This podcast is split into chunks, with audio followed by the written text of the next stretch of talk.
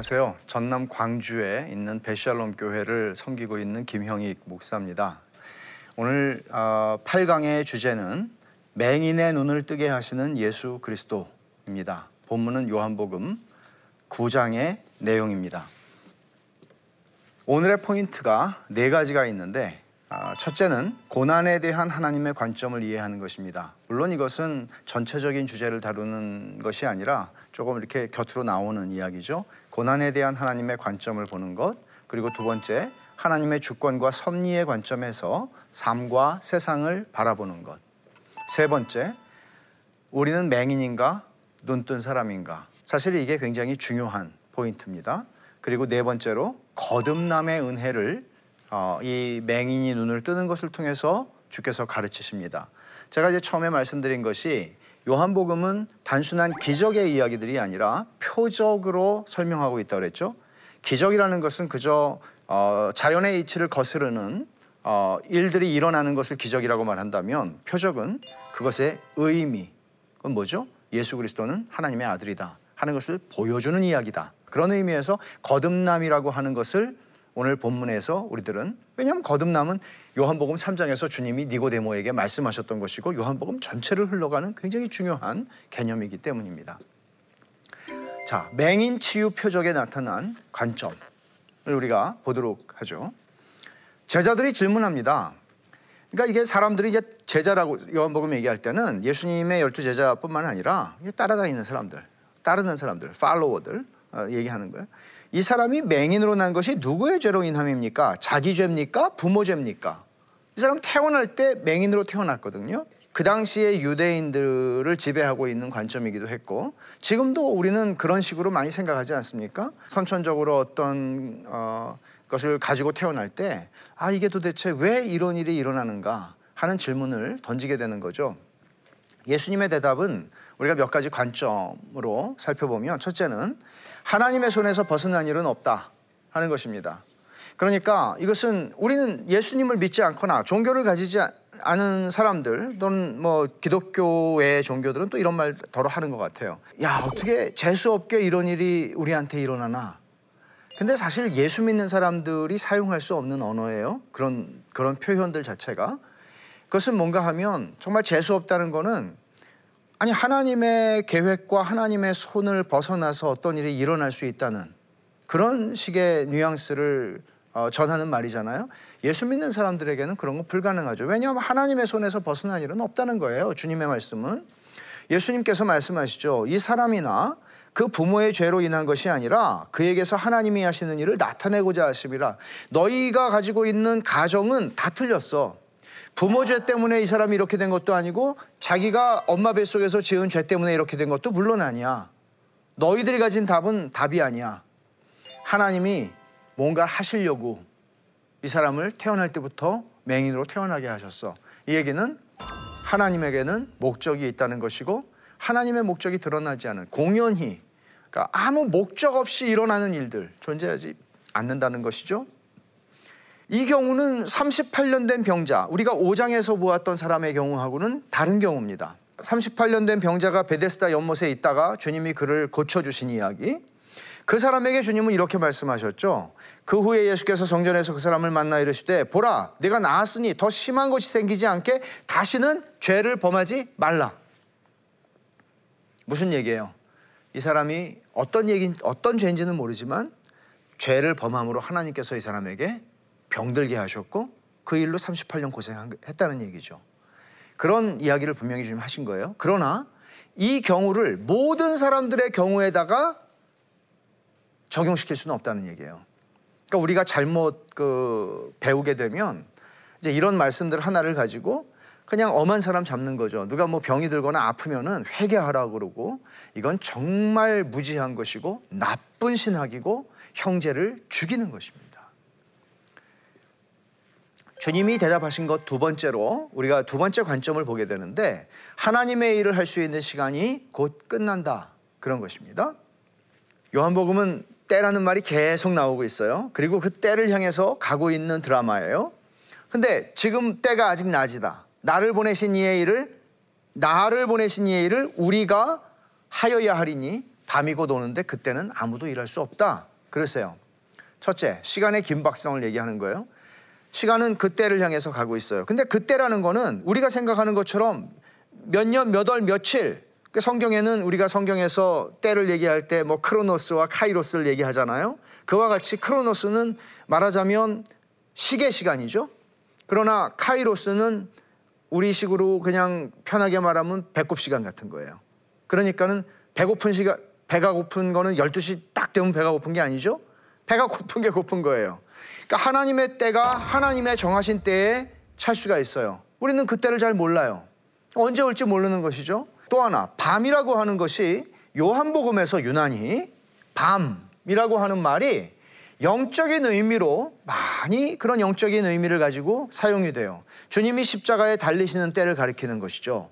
밤이 오리니 주님이 그때가 오기 전까지는 이제 하나님을 드러내시고 보여주시고 알리시고 계시하시는 것입니다.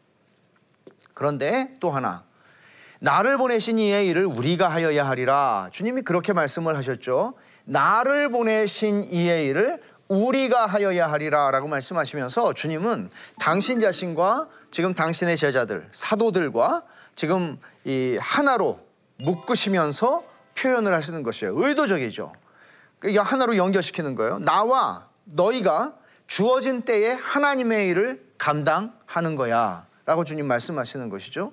또 예수님이 대답하시는 것에서 우리는 세 번째 관점을 보게 되는데 그거는 기적이 아니라 표적이다. 제가 아까 설명드렸죠. 단순히 자연을 거스르는 그런 일을 일으키는 게 아니라 하나님이 하시는 일을 나타내는 거예요. 그러니까 이 표적을 통해서 어떤 표적이 일어날 거예요? 뭐예요? 날 때부터 맹인이었던 사람인데 그 사람이 눈을 뜨는 거예요. 이런 일이 세상에 어디에 있습니까? 이 일을 통해서 우리가 봐야 하는 것은 와 기적이다가 아니라 하나님이 무엇을 하시는가. 그러니까 오늘 이 말씀을 우리가 읽을 때 요한복음 9장을 읽을 때 하나님이 이 일을 통하여 무엇을 우리에게 가르치시는가, 무엇을 말씀하시는가를 봐야 하는 거죠.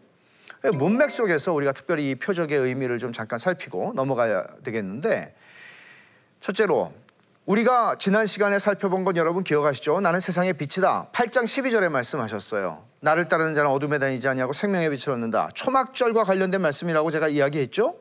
그런데 오늘 9장 5절이에요. 맹, 이 나면서부터 맹인인 사람을 고쳐주시는 이 사건에서도 주님은 먼저 이렇게 선언하세요. 내가 세상에 있는 동안에는 세상의 빛이다.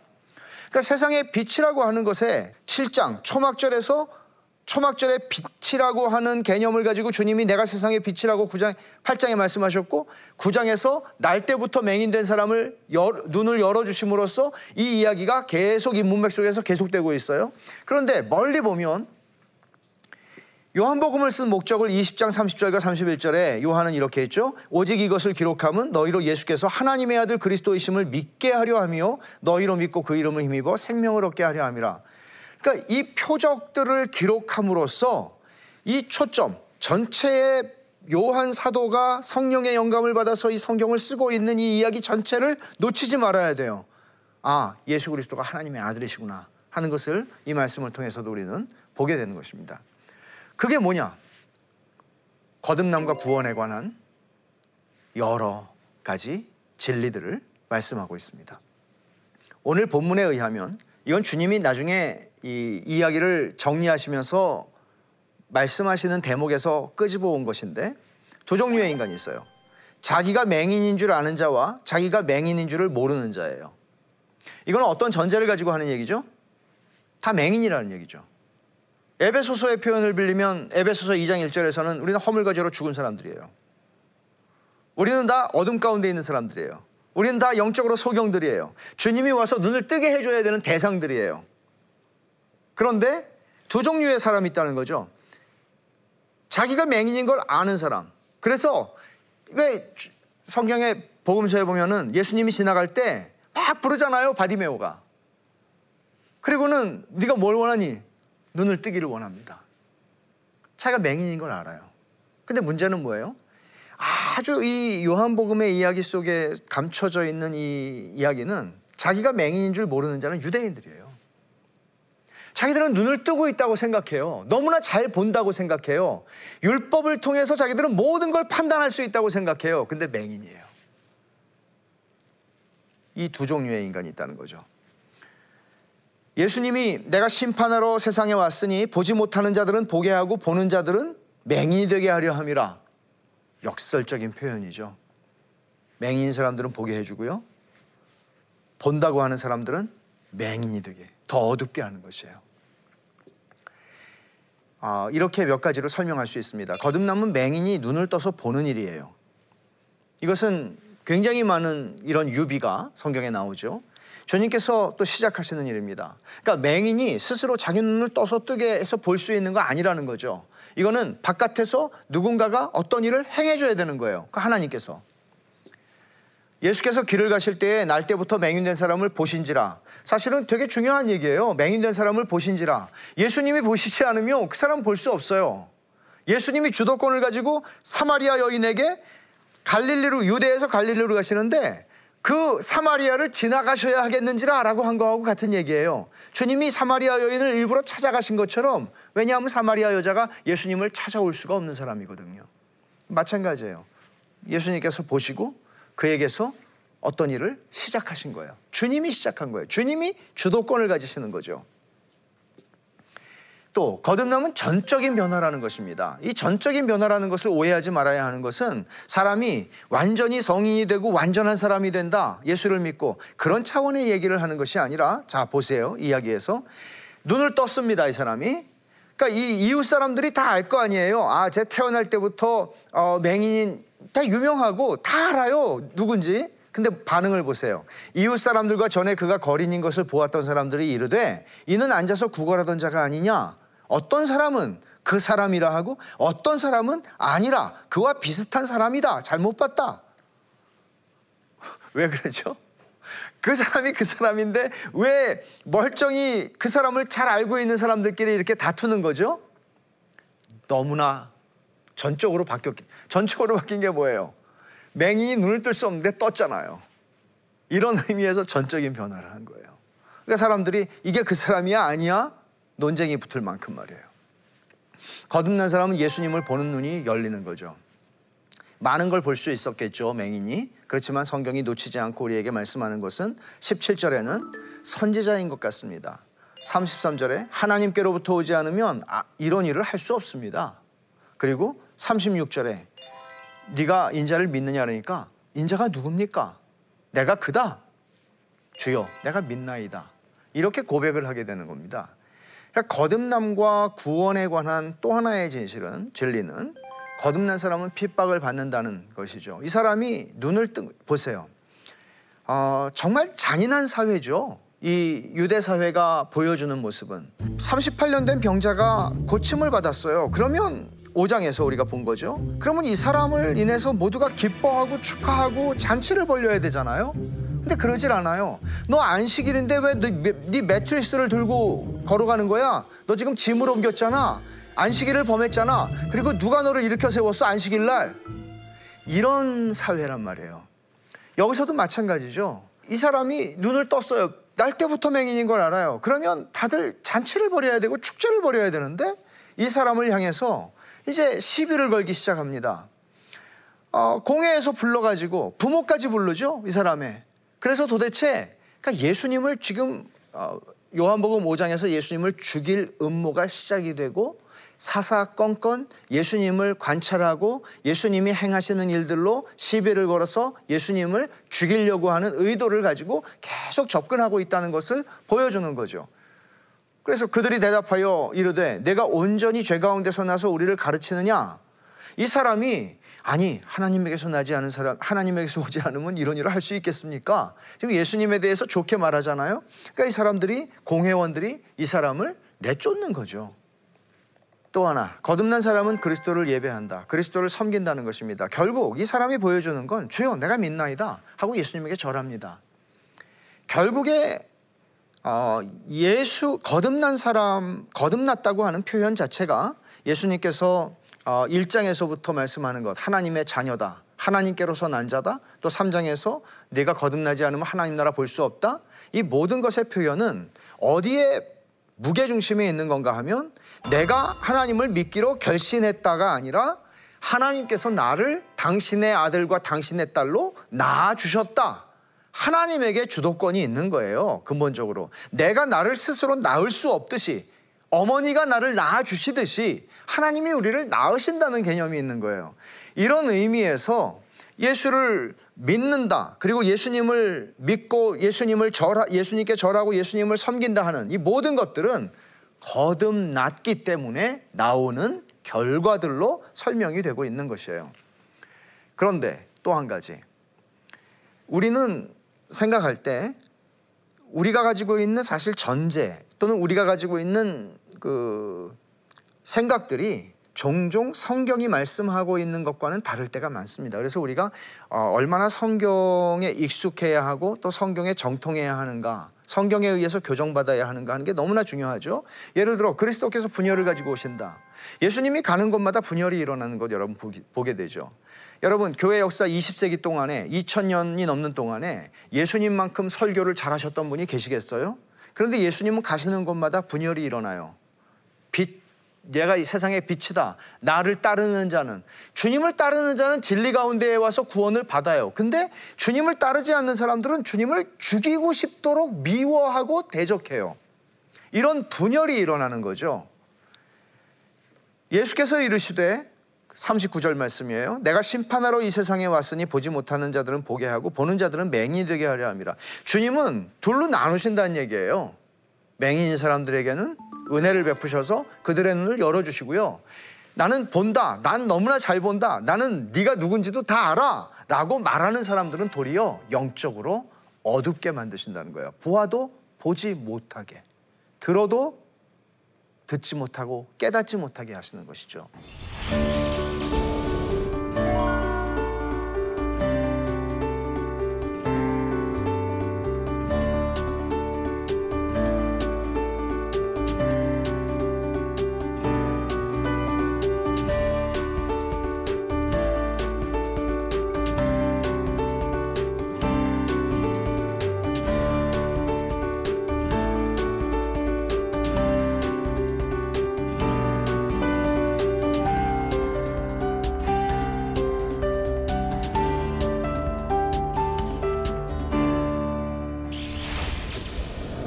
이 사건에서 우리가 하나 그 굉장히 흥미롭게 관찰하게 되는 게 있는데 주님이 이 사람을 고쳐주신 방식이에요.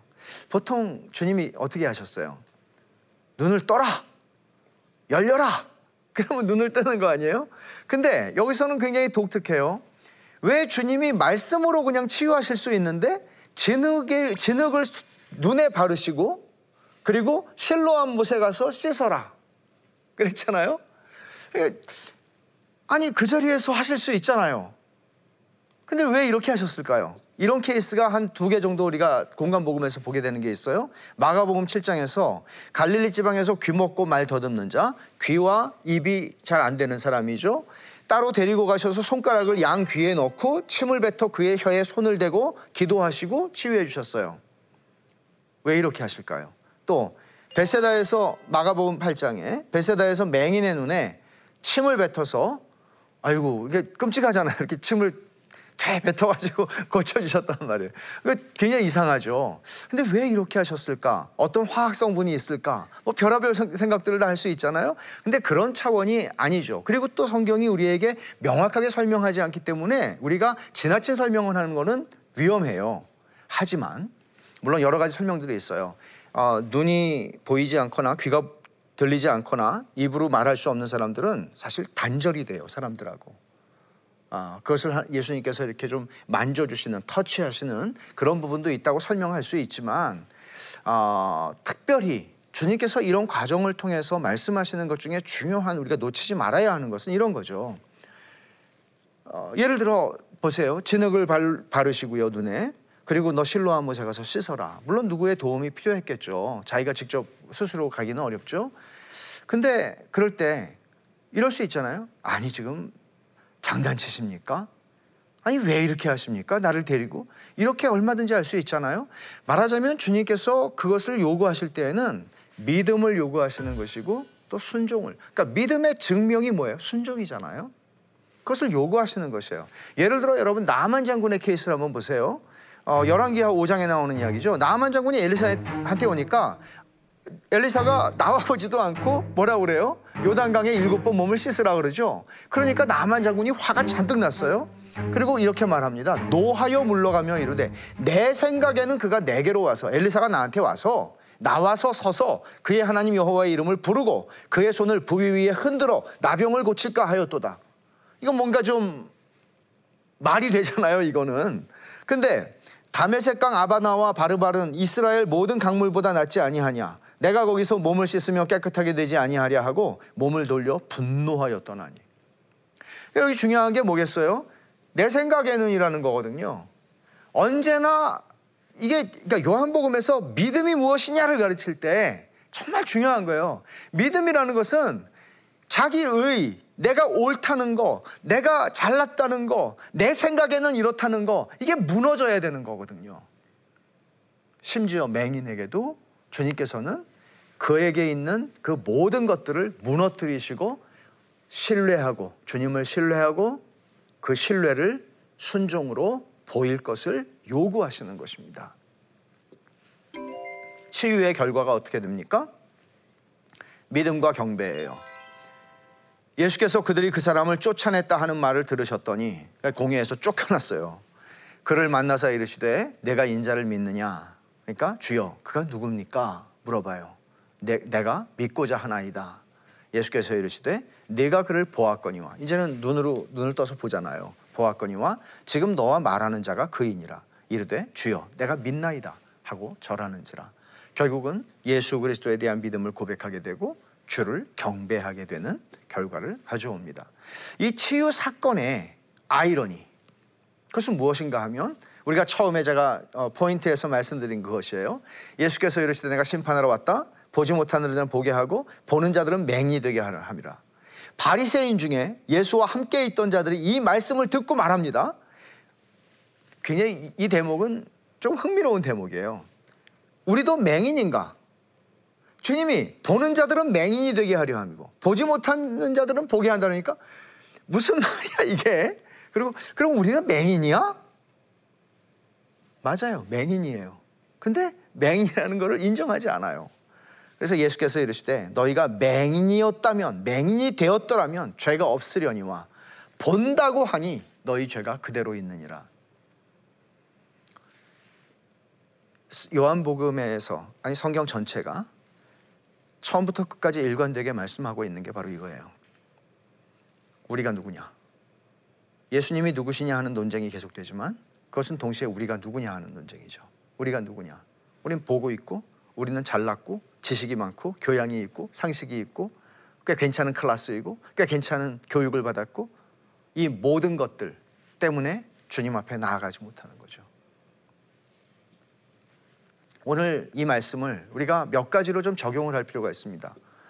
첫째, 고난 속에서 고난을 통해서 하나님께서 하시는 일을 보십시오. 여러분, 우리는 전부 고난이 오면 그 원인을 찾는데 관심이 많아요. 왜 이 고난이 왔지? 하나님이 무엇 때문에 나를 치시는 거지? 이런 식의. 그러니까 유대인들이 라비어 부모 죄 때문입니까? 이 사람 죄 때문입니까? 우리는 그런 인과율이라고 하는 것에 너무나 묶여 있어요. 그렇지만 주님께서 오늘 하신 말씀은 뭔가 하면 네가 이 죄를 지었기 때문에 이렇게 되고 네가 이 죄를 져서 저렇게 되고 이런 차원의 인과율만이 다가 아니라는 거죠. 주님은 그것을 넘어서서 일하시는 분이에요. 하나님이 하시는 일을 나타내려고 하나님의 영광을 위한 것이라고 나중에 우리가 이 율법주의라고 하는 인과율에 갇혀서 모든 것을 바라보는 것을 넘어서서 하나님이 일하신다는 것을 생각하는 것은 신자들에게는 큰 위로예요. 죄 때문에 고난이 오고 죄 때문에 하나님의 징계가 온다는 것을 부인하는 것이 아니라 그러하나 그것을 넘어서는 이야기가 있다. 그것이 욥의 이야기고 예수님이 이제 고난을 받고 죽으셔야 하는 이야기입니다. 두 번째, 범사의 하나님의 주권과 섭리의 관점에서 바라보기를 배우는 것입니다. 범사에. 지금 바로 이 말을 제가 더 크게 정리하는 얘기입니다. 단순히 고난의 문제만이 아니라 우리의 인생에서 일어나고 있는 모든 일, 범사에서 하나님의 주권과 섭리의 관점에서 우리에게 일어나는 모든 일 속에서 하나님이 무엇을 하시려 하시는가? 하나님께서 나를 어디로 데리고 가시는 것인가? 내게 무엇을 가르치시는가? 하나님께서 나로 하여금 무엇을 어떤 믿음과 어떤 순종을 요구하시고 원하시는가 하는 것들을 늘 살피는 것. 개인적인 것만은 아니에요. 공동체에도 동일합니다. 하나님께서 우리 교회 공동체를 통해서 무엇을 이루시기를 원하기, 원하시고 하나님이 우리 공동체에게 무엇을 지금 말씀하시는 것인지를 들을 수 있는 귀가 열리고 눈이 열리는 것은 너무너무 중요한 것입니다. 마지막 세 번째 거듭남은 오직 하나님의 은혜라는 사실을 묵상하는 일을 그치지 마십시오. 자기가 날 때부터 맹인이었는데 이 고침을 받았어요. 그리고 앞으로 살아가요. 그러면서 자기가 어떤 존재였는지를 잊어버릴 수 있겠어요? 자기가 수십 년 동안 맹인으로 살아왔던 그 삶에서 예수님을 만남으로 눈을 떠 보게 되었다는 사실을 잊을 수 있겠어요? 인생에서 최고로 큰 축복을 받은 일이라고 이것을 놓치지 마십시오. 그러면 우리의 삶은 감사함으로 풍성해질 것입니다. 자, 이제 오늘 어, 여덟 번째 강의를 마쳤고 아홉 번째 강의는 우리가 아, 목자와 양이라고 하는 요한복음 10장의 그 유명한 주님의 말씀 목자와 양으로 우리와 당신의 관계를 설명해 주셨던 그 이야기 너무너무 아름답고 너무너무 소중한 교훈을 우리가 다음 주에 같이 아, 공부해 보도록 하겠습니다. 감사합니다.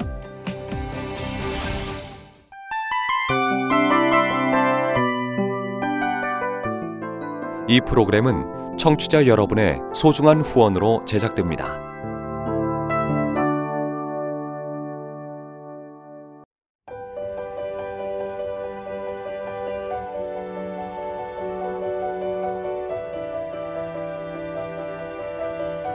세상에는 수많은 교회들이 있지만 더 깊이 있는 말씀 강해를 찾기 위해 크기로만 교회를 선정하지 않습니다. 보다 좋은 영적 콘텐츠를 더 많이 나누기 위해 방송비를 받지 않습니다. 1년 365일 복음만 전하고 싶어서 우리는 광고를 하지 않습니다. 온누리의 복음을 땅끝까지 CGN TV와 함께 땅끝 성교사가 되주세요